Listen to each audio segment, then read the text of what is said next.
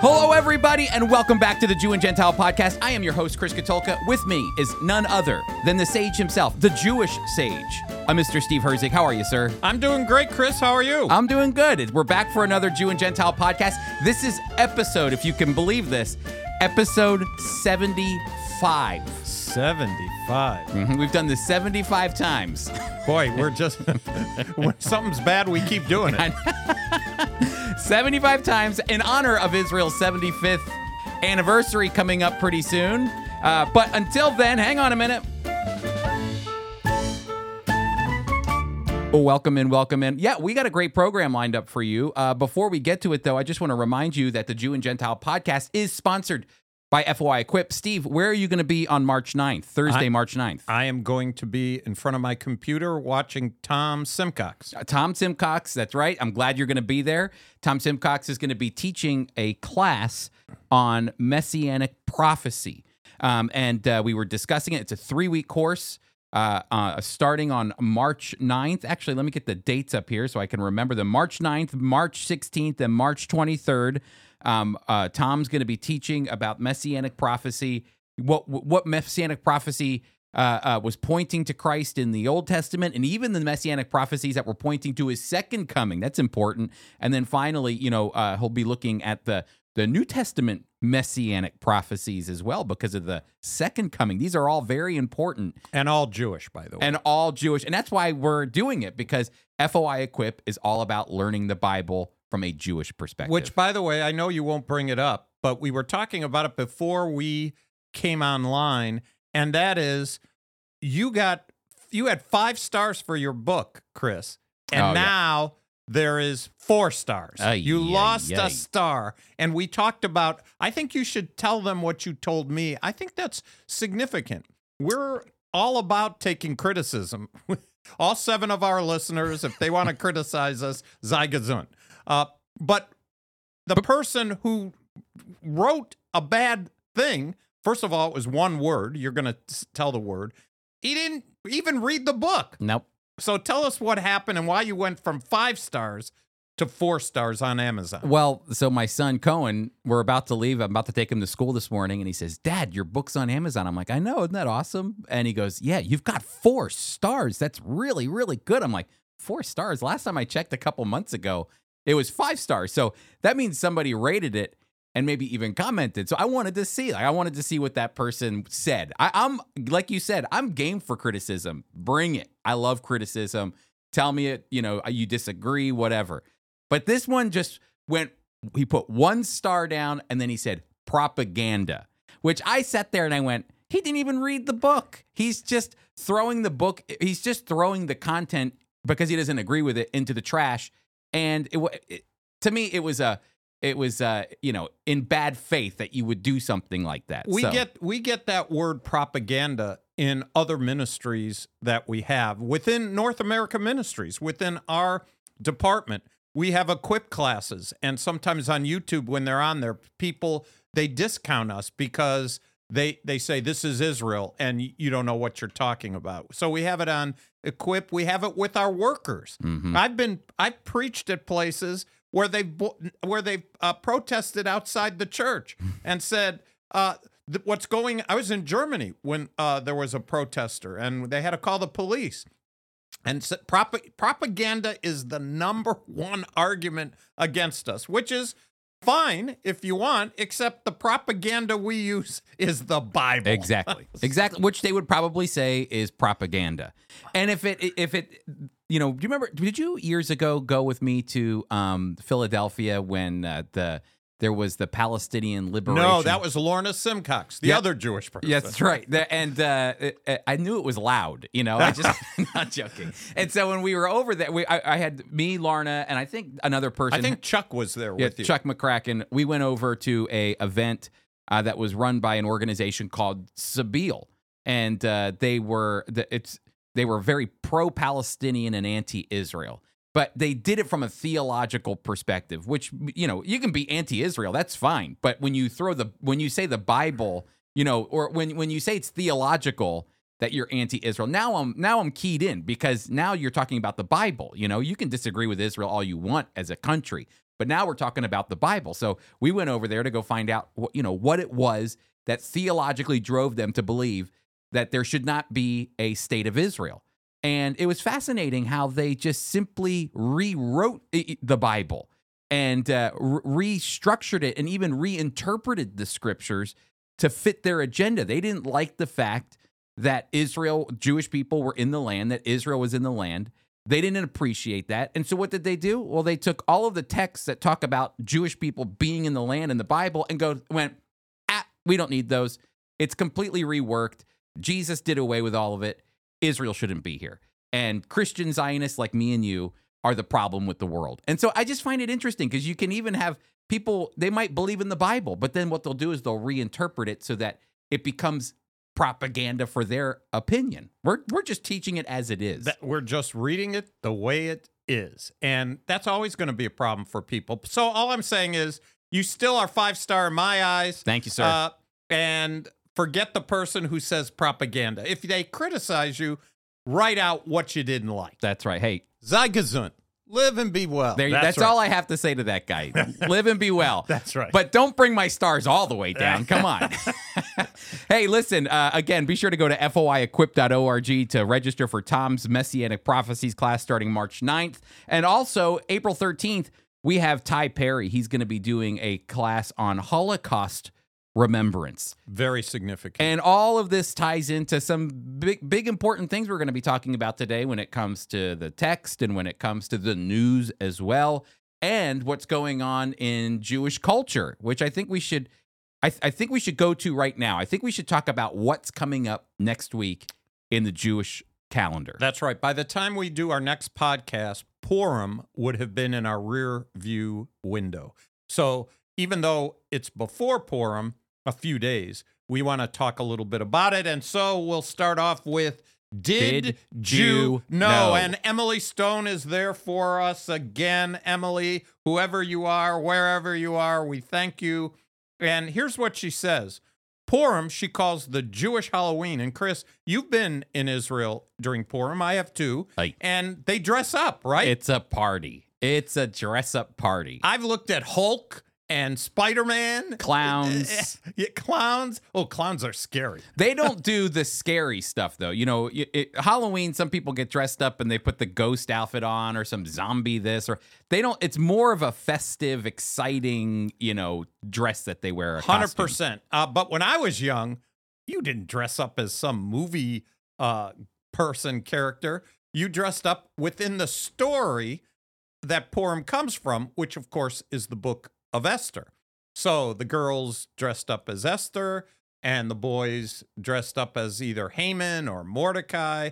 And uh, we even had contests just like within the book. And, mm-hmm. and the rabbis, Cantor would choose who had the best costume and get a prize. And there was uh, there, there were little stations you could do fun things like a carnival. Yep. It was a lot of fun. But uh, You're good at that too, because you do stuff with the grandkids. You bring them over, you put the masks on. Oh, we do the You retell the story. That's spin right. The, spin the groggers Yep. and make noise. But uh, what un, uh, what Emily does is she calls it the Jewish Halloween, and she says Purim is a raucous one day celebration that occurs one month before Passover and commemorates one of the greatest turnarounds in Jewish history. Isn't Mm. that great? I love it. And we're going to talk about a guy who doesn't agree with that at all. But nonetheless, in about the 5th century BCE, and notice she uses BCE, doesn't want to use BC before Christ. This is BCE before the Common Era. Ruler Xerxes of Persia, presumed to be none other than King Ahasuerus, was minding his own business when his vizier, an evil grouch named Haman attempted to annihilate the Jews of ancient Persia. I love that he's minding his own business. That's right. Da, da, da, just walking around and boom, there's Haman. The Jews were saved by a heroic mensch. We had that as one of our Yiddish words. Oh, yeah. Uh, named Mordecai and his hot cousin, wife Esther. Emily is she great, gets right to it. She Isn't gets right she? to it. Uh, in fact, Emily goes on to write, Did you know that Hadassah, the Woman Zionist Organization of America, pioneered by Henrietta, Henrietta Szold, is named for Esther. That's in the book of Esther is her name, Esther, and her other name, Hebrew name, Hadassah. By the way, most Jewish people have two names. Do they? Oh, that's right. Because we talked about this. You you have two names. I have two names. What I- was your two? What was it again? Israel? That's right. You are Israel. I am Israel. Is, my middle name is Reuben. Wait, you are Israel Reuben. Where did Steve come from? Steve is my name that because I live in the diaspora. That's how you assimilate. You're given your assimilated name, just like Esther has the name as she's in Persia, but she's Hadassah in Hebrew. So, but in your, on your birth certificate, does it say Steve? No, in my on my birth and my Brit Milah, which I have no idea where that is, uh, some sort of certificate for my uh, circumcision. Yes, and when I was called up for my bar mitzvah, no Steve Herzig anywhere. I was just Royal Reuben. No. Oh, oh way. yeah. I remember us talking about this a few episodes ago, but it's still because I've known you for 20, 25 years.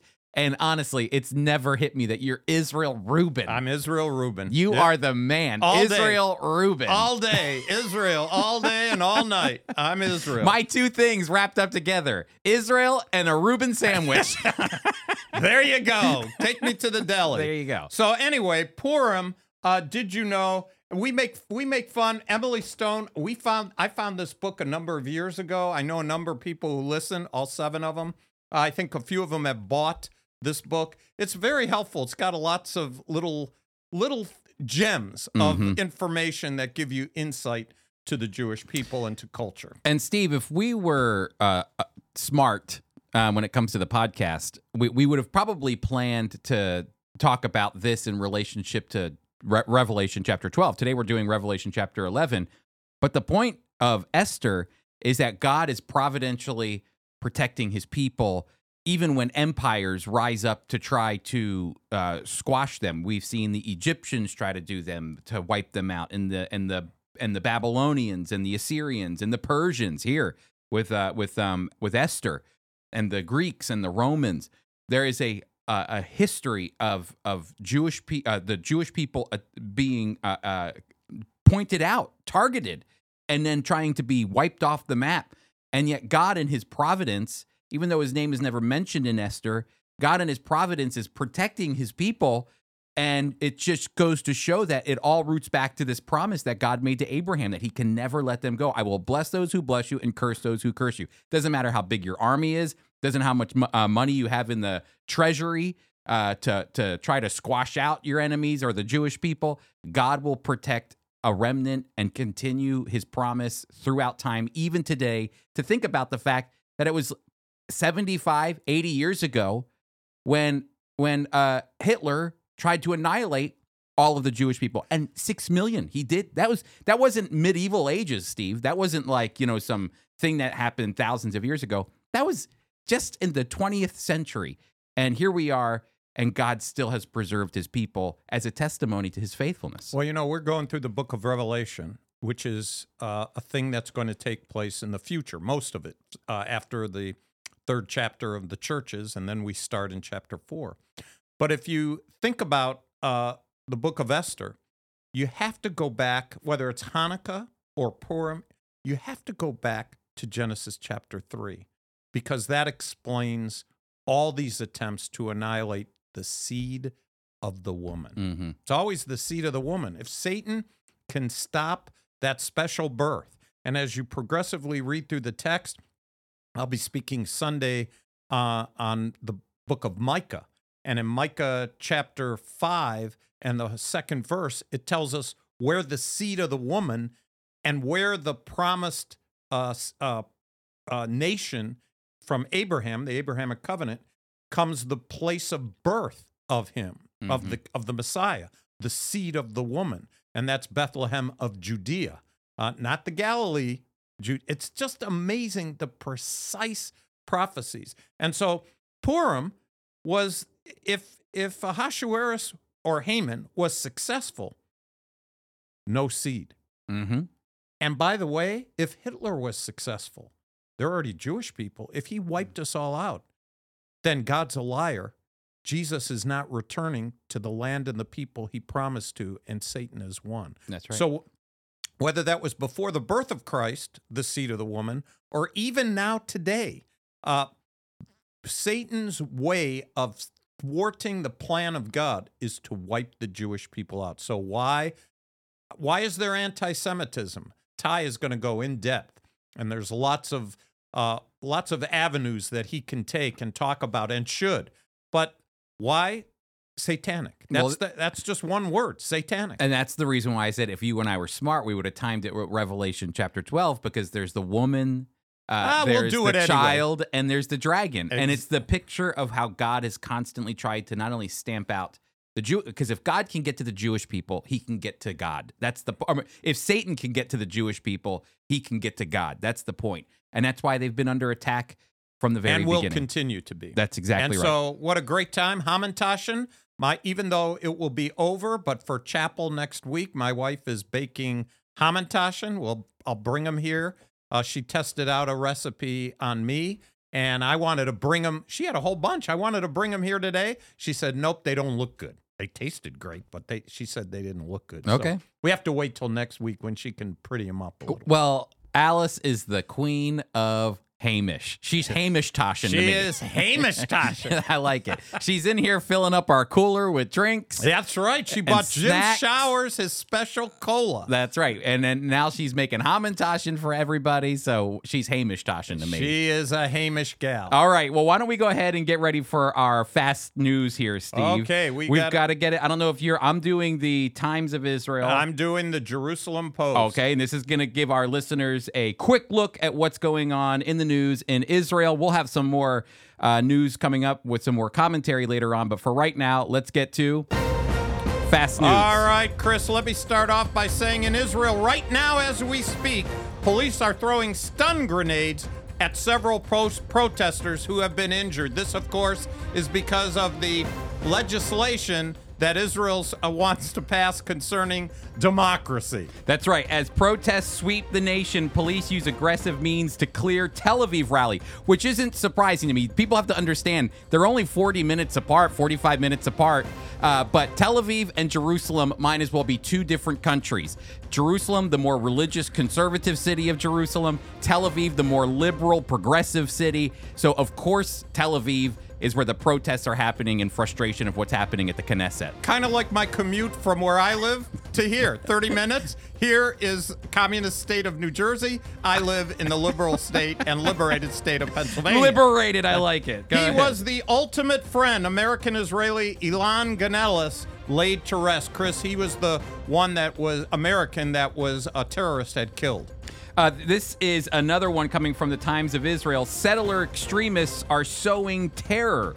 Huwara riot was a pogrom, top general says. And this, again, there's a disagreement among Israelis about settlements in the West Bank. Some of them are for settlements, expanding their reach in the West Bank, while others actually consider it uh, wrong to do and are actually very angry at Israelis that make uh, uh, uh, build homes in the West Bank. Well, this is big news, Chris. Is Israel's death penalty for terrorist bill passes initial Knesset vote? They they don't have a death penalty. This is major news. Well, this is huge. All right, one more. Here we go. EU diplomats, we are surprised by Netanyahu's uh, lack of coalition control. Hey, I think he's got control over the coalition. It's just the fact that the most of the Western governments don't like what he's doing at all anyway, so they'll just blame it on him. and that's the news. That's fast news.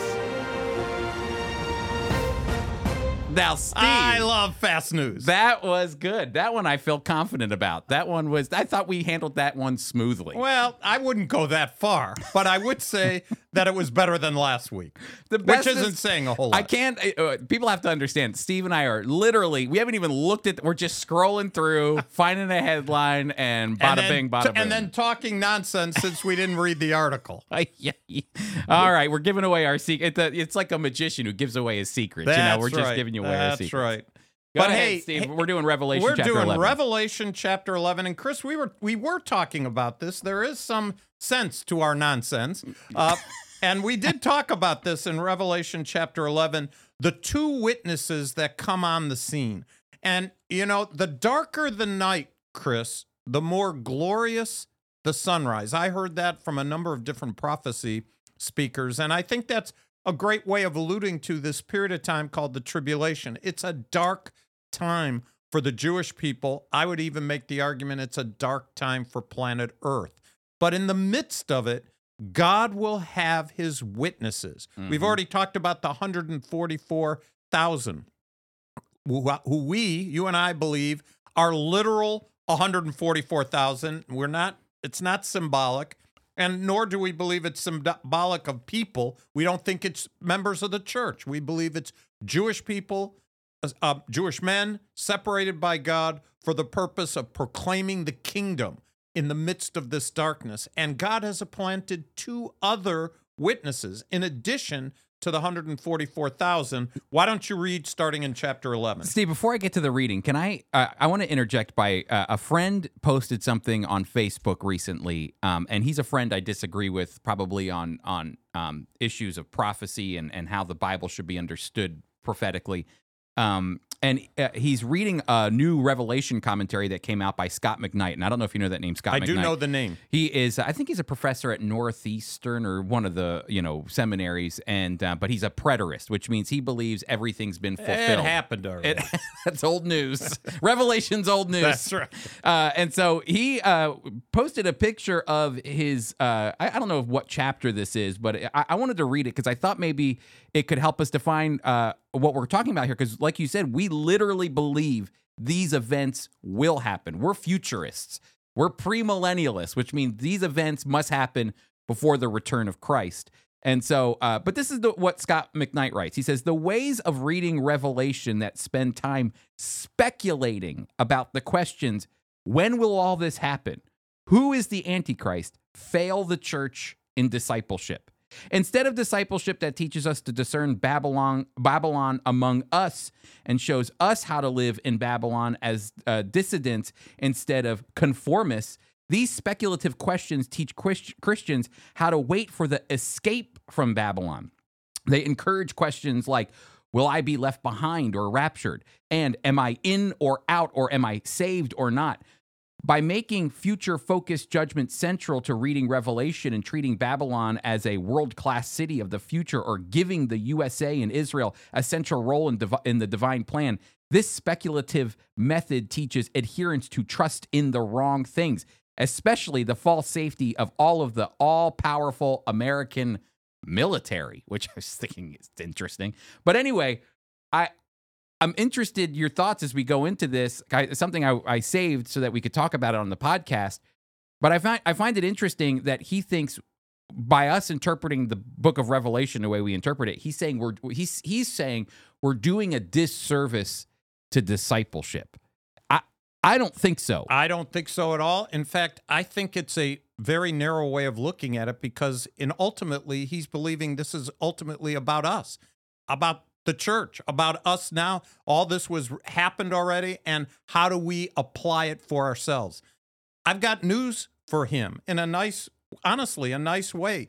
This is future. This mm-hmm. is the this is not a focus on me. This is a focus on what's going to happen in the future to other people. God's in the business of not just saving people, He's in the business of saving planet Earth.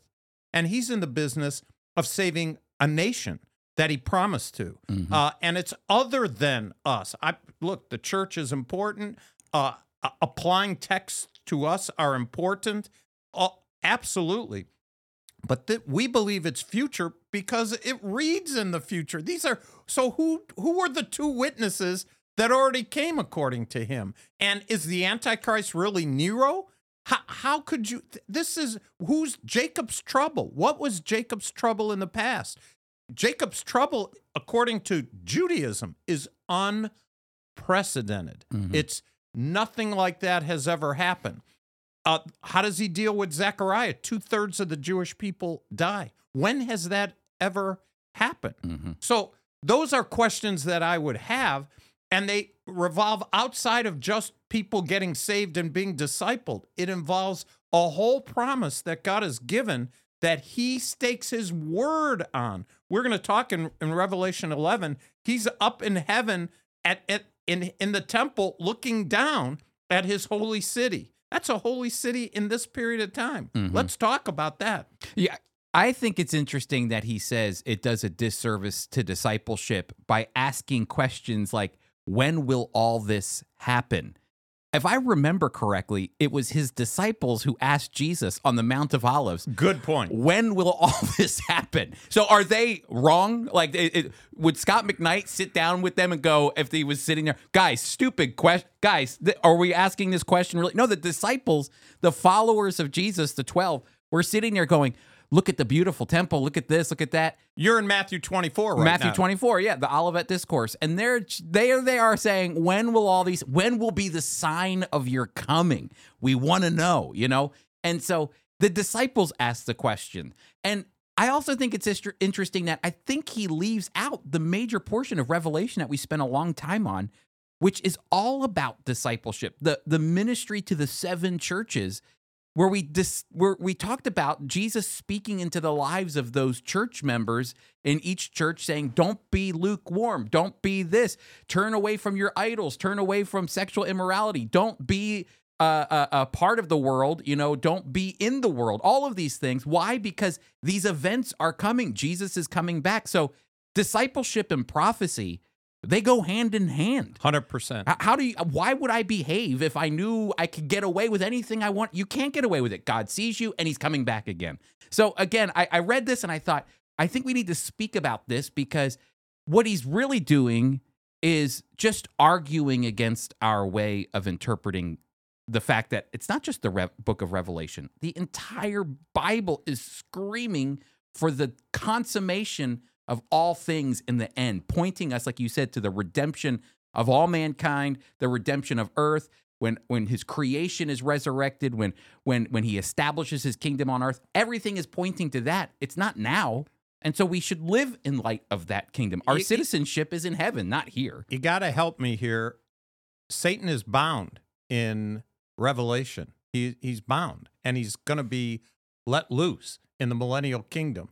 So if we're already in the kingdom, this is the best God can do. You're Yep. telling me you're telling me Satan is bound now and look around I I, just Well, don't get and it. that's a part of the the confusion too, Steve. Is if we're in the kingdom, if preterism would argue We're in the kingdom. we're in the kingdom, the events have already taken place. Press the button. Ay, ay, Yeah. All right. Here we go. Is anything okay? Uh, not that one. Ay, ay, There we go. ay. But it's interesting because he says in discipleship we should be learning how not t- to live in Babylon. That and what he's talking about is I agree with him. The the world is Babylon. You know, when you go to Manhattan, when you go to yes, Manhattan, you know what? I'm not saying it's biblical, but I'm saying it's it's Babylon. It's the world. When any you- major city is at, is Babylon like. Exactly. It's the world. It's the world. Everything Jesus spoke against is the world. And that's what Babylon is. And so Scot McKnight is right. We should be living a life that's opposite of Babylon. 100%. How, do we disciple that? Well, we go like this Hey, guess what?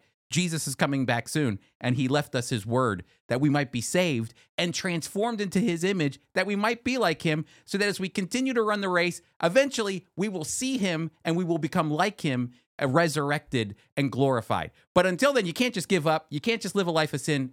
The Spirit of God in you is going to change you and make you more like him. That's disciple in the world that we're living in. That's discipleship. So it's just funny to me because what he's really just doing is going, stop listening to all those people like me and you who say there's a future events that are going to be taking place. We shouldn't place our trust in those future events. We should be placing our trust in Christ. But it's when will these things happen? Even the disciples ask that question. 100%. And we've got two witnesses here who are living in a dark place, proclaiming the truth, and they're proclaiming it to people who, by the way, can hear them and respond to it and be saved. We're still talking about people who can be saved. Uh, this isn't a period of time where, up, forget about it. No, no. People, Forget about it. people can be saved, and they're preaching the kingdom because the kingdom is soon coming. And now you want me to read. I want you to read. All right, here we go. Sorry about that. Uh, Oh no, that was so. I think we'll be on chapter eleven for two weeks. All right, here we go. I was given a reed like a measuring rod and was told, Go and measure the temple of God and the altar with its worshippers, but exclude the outer court. Do not measure it because it has been given to the Gentiles. They will trample on the holy city for 42 months. And I will point to my two I will appoint my two witnesses. They will prophesy for 1260 days, clothed in sackcloth. They are the two olive trees, the two lampstands, and they stand before the Lord of the earth. If anyone tries to harm them, fire will uh, fire will uh, fire comes from their mouths and devours their enemies.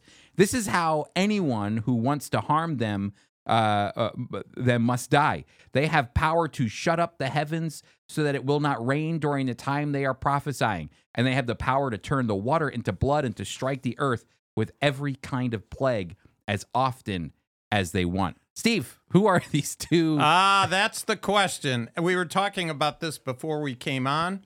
Uh, Chris, I've I don't know how many messages you've heard on Revelation 11. I've heard a few of them, and each speaker tries to identify them, and and rightfully so. I, I you could you could speculate, just as Scot McKnight. Oh, speculate. That's what it would be. Mhm. But uh, we know that uh, the that, that Elijah and Moses are two of the people that uh, people say, preachers say, scholars say are the two witnesses, uh, because uh, Elijah was the one to be able to uh, preach, um bring fire down, and uh, Moses was at they both at the Transfiguration. We talked about uh, Enoch and Elijah, two of the two people in the Older Testament text. Boom, they were taken out. Enoch was what I regard as the first raptured person. Mhm. The Bible says he was not. I love that expression. hey, I'm here and then I'm not here. Where'd he go? I don't know. Yeah. He's gone. So they believe it's it's him, but I don't know who you might speculate that it is. I just say that John said they were two witnesses. They were Jewish and they're preaching and they're they're sticking close to the temple. Isn't Mhm. that interesting? They're sticking close to the temple. They're dressed like Old Testament prophets Yep. and they're preaching in a modern era because I think people people all around the world are going to know about them. And the question, how how are they going to know? I think there'll be cameras. There'll be some sort of way that people can tune in and listen to them as they are uh, speaking. Uh, I don't know who they are. They're two witnesses. Do you have a opinion? Well, you you mentioned a few. Um, first, it's interesting because the text does give allusions that we have to mention. The first is oh, thank you very much. The first is this: is that in in verse four, it does say that they are the two olive trees, which comes from Zechariah chapter 3 Mhm. and Zechariah chapter four, and those two olive trees in the context of those passages in Zechariah connect to Zerubbabel, who was leading um, Judea at that time. He was technically within the line of King David. He's a part of uh, Jesus's lineage, Zerubbabel, and then the high priest Joshua. Those were two olive trees. So there are some that say, "Oh, hey, look, it's a direct connection. The two olive trees, Zechariah three four makes sense. makes sor- But then all of a sudden they're casting down fire, and it says in verse four, if I can find it, the two lampstands, and they stand before the Lord um, on earth. Um, and it says, if anyone tries to har- harm them, fire comes from their mouths and devours them like enemies. So then there are some who have the idea that it's uh, Elijah a- and Moses because there was fire associated with them, the chariots of fire um, with Elijah and the and the you know fire by day and cloud by uh, sorry by, cloud by day, fire by night, and the presence of the Lord with Moses. And those two were standing with the Lord on the Mount of Transfiguration. So those would, would have been two witnesses of what Jesus was doing at the Mount of Transfiguration. So some allude to them, and there there are others as well. Uh, you have this interesting um, newsletter. It looks like from uh, Ed Heinzen, uh, and he mentions the the ones that we just talked about: Enoch, Elijah, Elijah, and Moses, or Joshua and Zerubbabel. But we wanted to add something to Emily Stone's "Did You Know?" I forgot what what what. what Remember, we, we wanted to add. It's not in the book, but we wanted to add it. Did you know that the two witnesses were? I don't know. I forgot. You forgot. I did. Ay, okay, so the two witnesses are we don't know what the, who they are, but they are Jewish. oh. Do you remember that? Yes, So now I we, we wanted to. I thought, uh, did I mention two people? No, I know they're Jewish. That's for sure. that's what I you come back to. definitely kn- did there was there a, a on my face like fright? All what did I say? What I don't remember. You just looked like you were racking your brain. I'm That's ra- all. Which is there's not much of a brain to rack. But again, this is Jewish stuff. All the stuff we're reading here from John after the churches. And by the way, there are Jewish people in those churches. But we're reading, and, and you talk about next week, we talked about Purim. This is all Jewish stuff. Mhm. Um, th- this is coming from Jerusalem. There is a temple. Uh, they are proclaiming the kingdom during this time.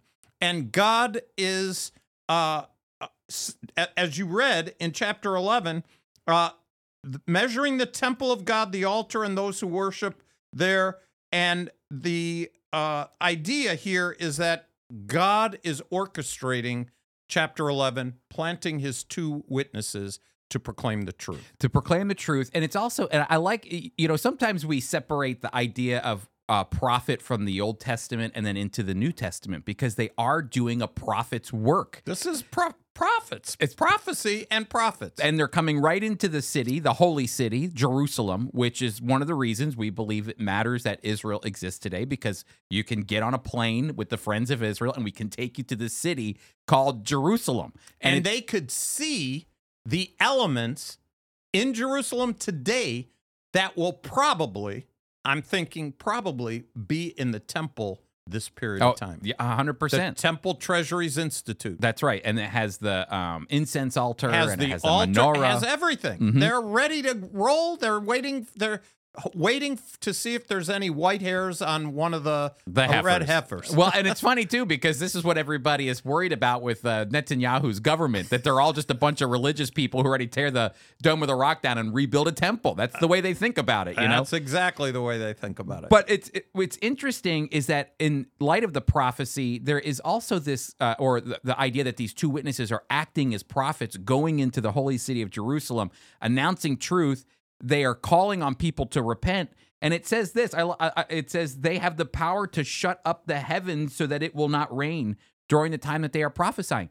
That goes back to Deuteronomy chapter 28 when God told Israel, if you abandon me, if you turn away from me, if you follow false gods, if you don't follow my commandments, then the first thing I'm going to do is turn the water off. I am going to turn the water off. No water, no, no rain, no rain, no food, no food, no eat, no eat, famine.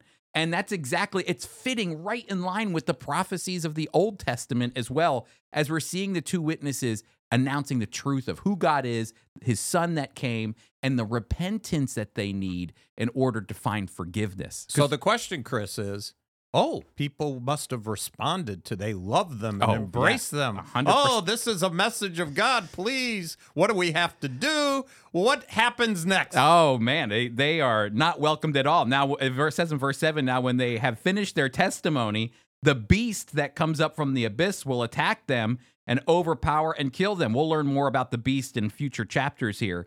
And it says this: uh, their bodies will lie in the public square of the great city, which is figuratively called Sodom and Egypt, where also their Lord was, or also their Lord was crucified.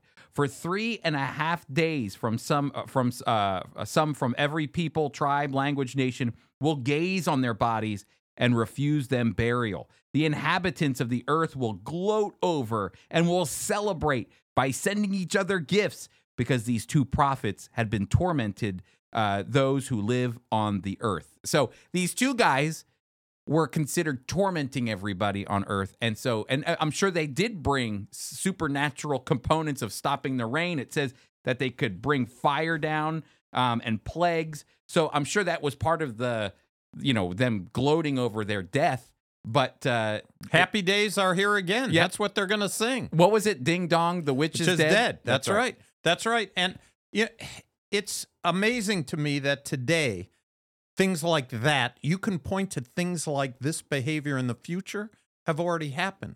In New York, they've had art displays where they've taken the images, religious images of a cross or of uh, a, a picture, even though we don't want, know what Jesus looked like, but a, a artist rendition of Jesus and desecrated it and put it in for people to see in an art gallery. Mhm. All kinds of terrible things. And that's exactly what's going to happen here. They're going to, the, beast is going to overcome them. They're going to die.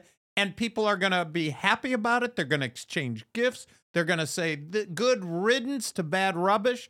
And the message was directly from God. These were messengers from God.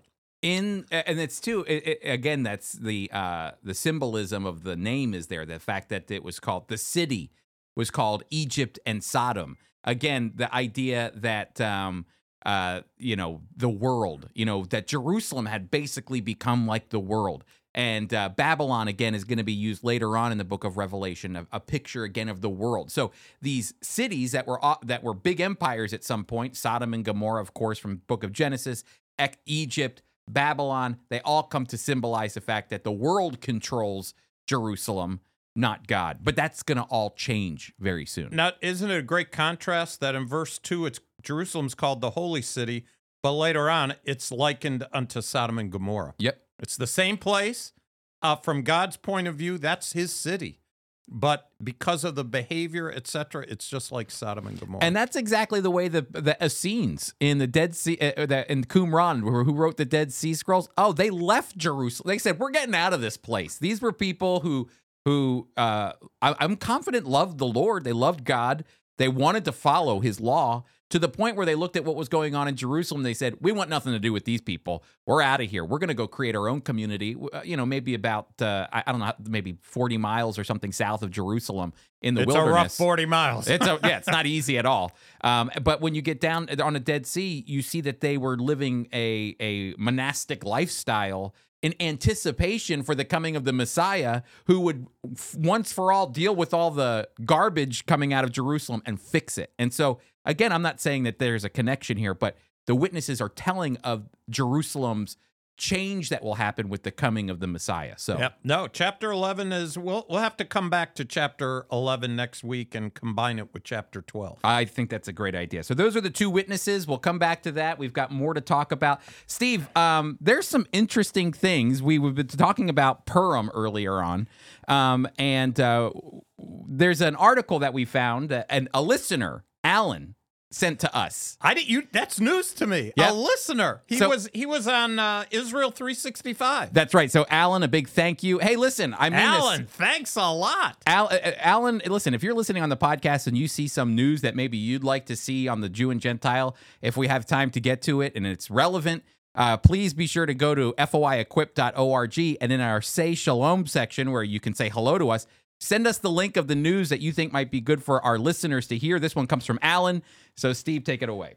This is from Israel 365 Egyptian professor.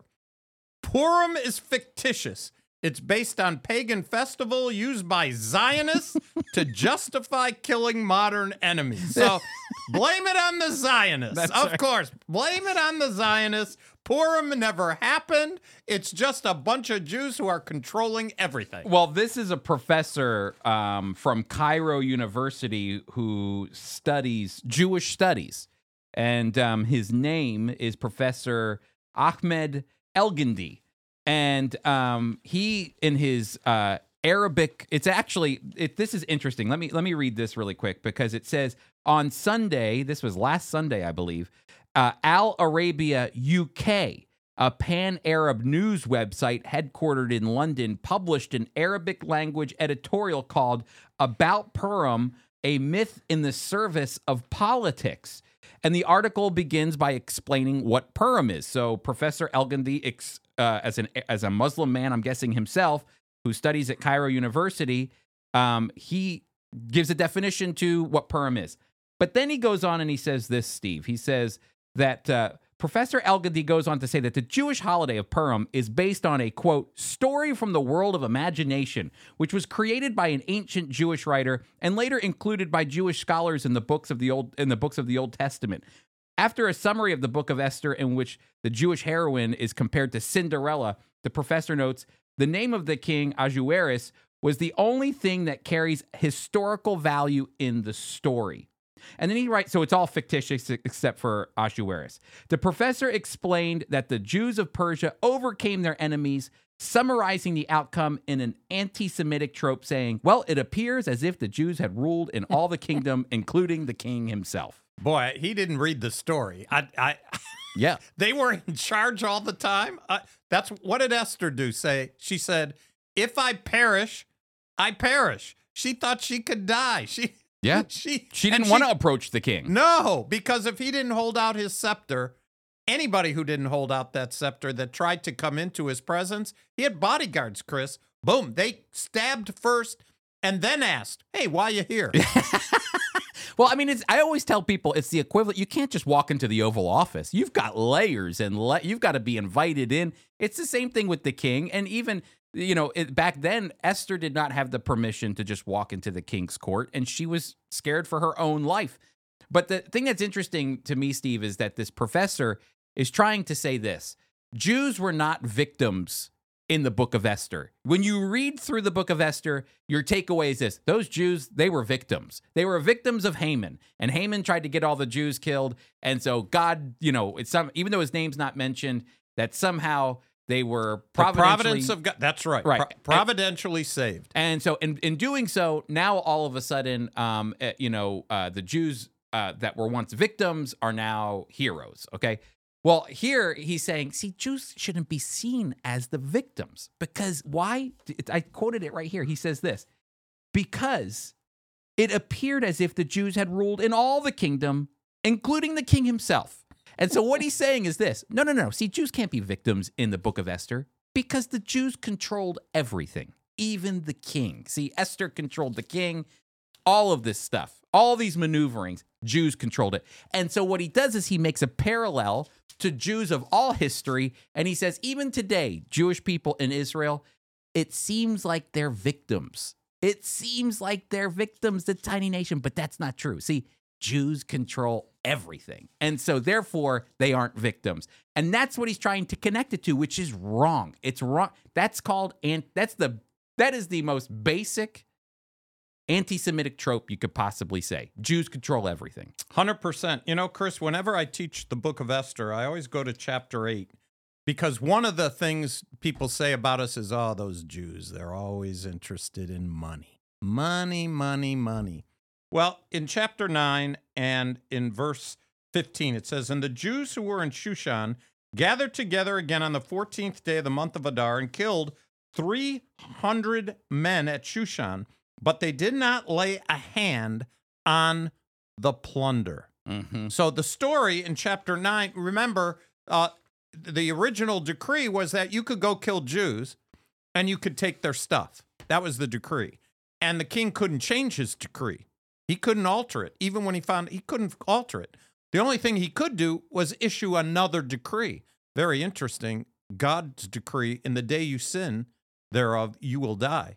He couldn't alter that decree, but he could issue another decree which is in the person and work of Christ. But here That's a great just and justifier. uh, so here, the Jewish people, uh, the other decree is hey, you could defend yourself. They're coming because of the first decree. Get ready. And interestingly enough, 300 crazy people decide they're going to do it anyway. They get killed. The Jews were entitled to their stuff, but didn't take it.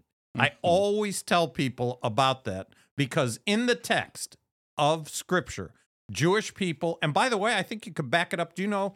We already talked about the fact that today, of all people, including evangelicals, Jewish people are the biggest givers, philanthropists in the world today. Mhm. Here's an example. They could have taken it. They weren't in it for the money. They just wanted to live. Yeah. just let me live. Live and be well. That's that's my byline. well, that's you know that's what's interesting to me is that I I did a little research for the uh, stats on how Egyptians feel about Israel, and one of the modern stat, one of the more recent stats that came out, Steve, was that eighty four percent of Egyptians polled are have a negative outlook. Either I think it was like twenty some it was a, a crazy amount, but some said we don't like uh, uh, very negative, and then the other one was somewhat negative. But either way, you put it all together, eighty four percent of of of Egyptians do not believe that uh, the Arab countries that made peace with Israel during the Abraham Accords should have done that. They have a negative outlook on the Abraham Accords.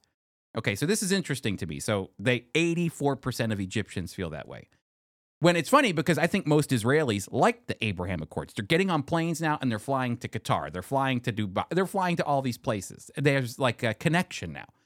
But what's funny to me is that what Israel has always wanted is peace. They've wanted peace. You see it in the percentages of or, or when polls are done in Israel. They want peace with their neighbors.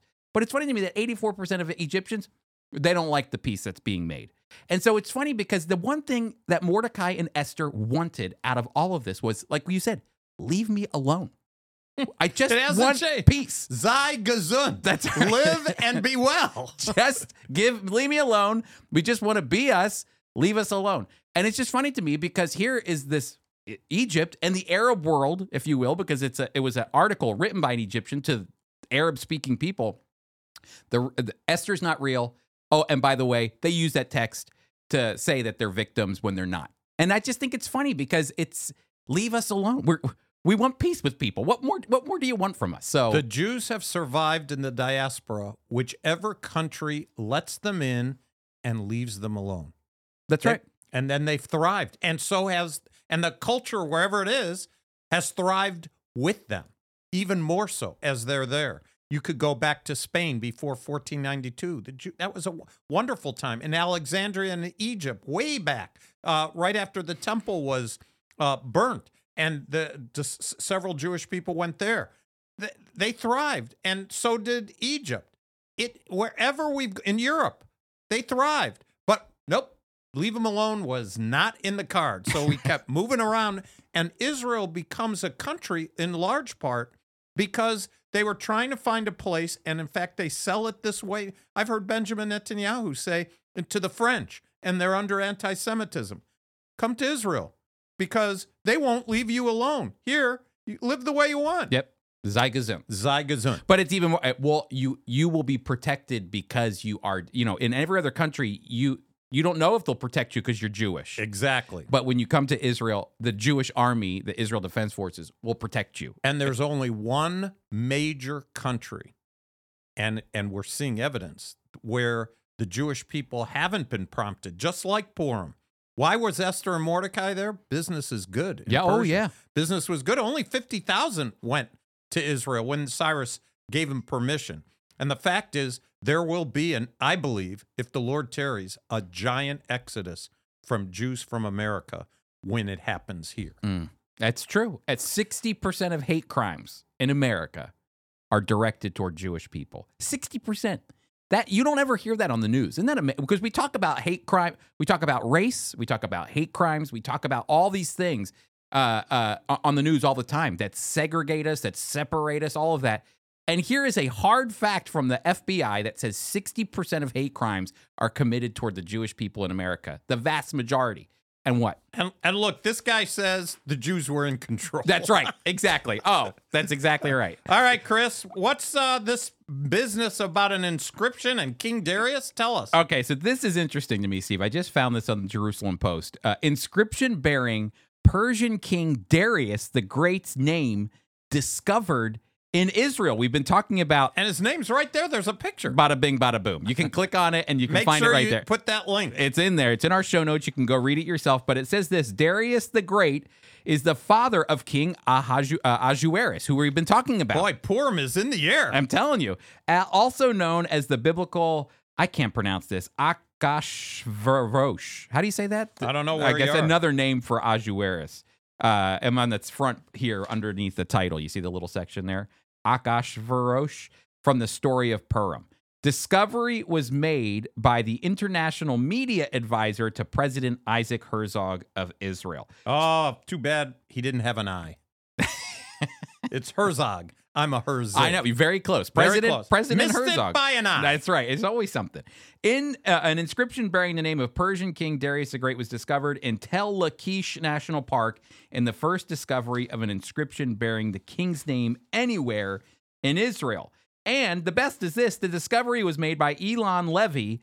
Uh, I'm sorry, El. Eylon Levy, the international media advisor to Israeli President Isaac Herzog. Steve, the reason this is funny to me is that number one, you know, when you think about discoveries being made in Israel, oftentimes your picture, your mind goes to the Indiana Jones, the hat, the you know, and he's in there and he's digging. I love this testimony. Yeah.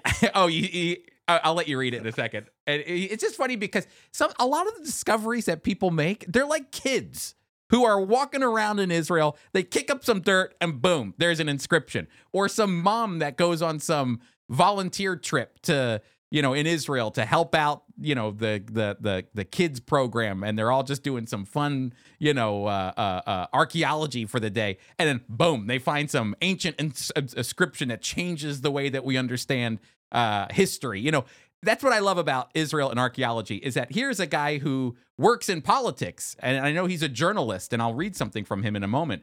But it's just funny to me because uh, he found it, and it wasn't even an archaeologist. When I was walking around here with a friend just exploring the history, I was turning over pieces of pottery and stones in my hand, and suddenly I found something that had letters on it, and I thought this was too good to be true.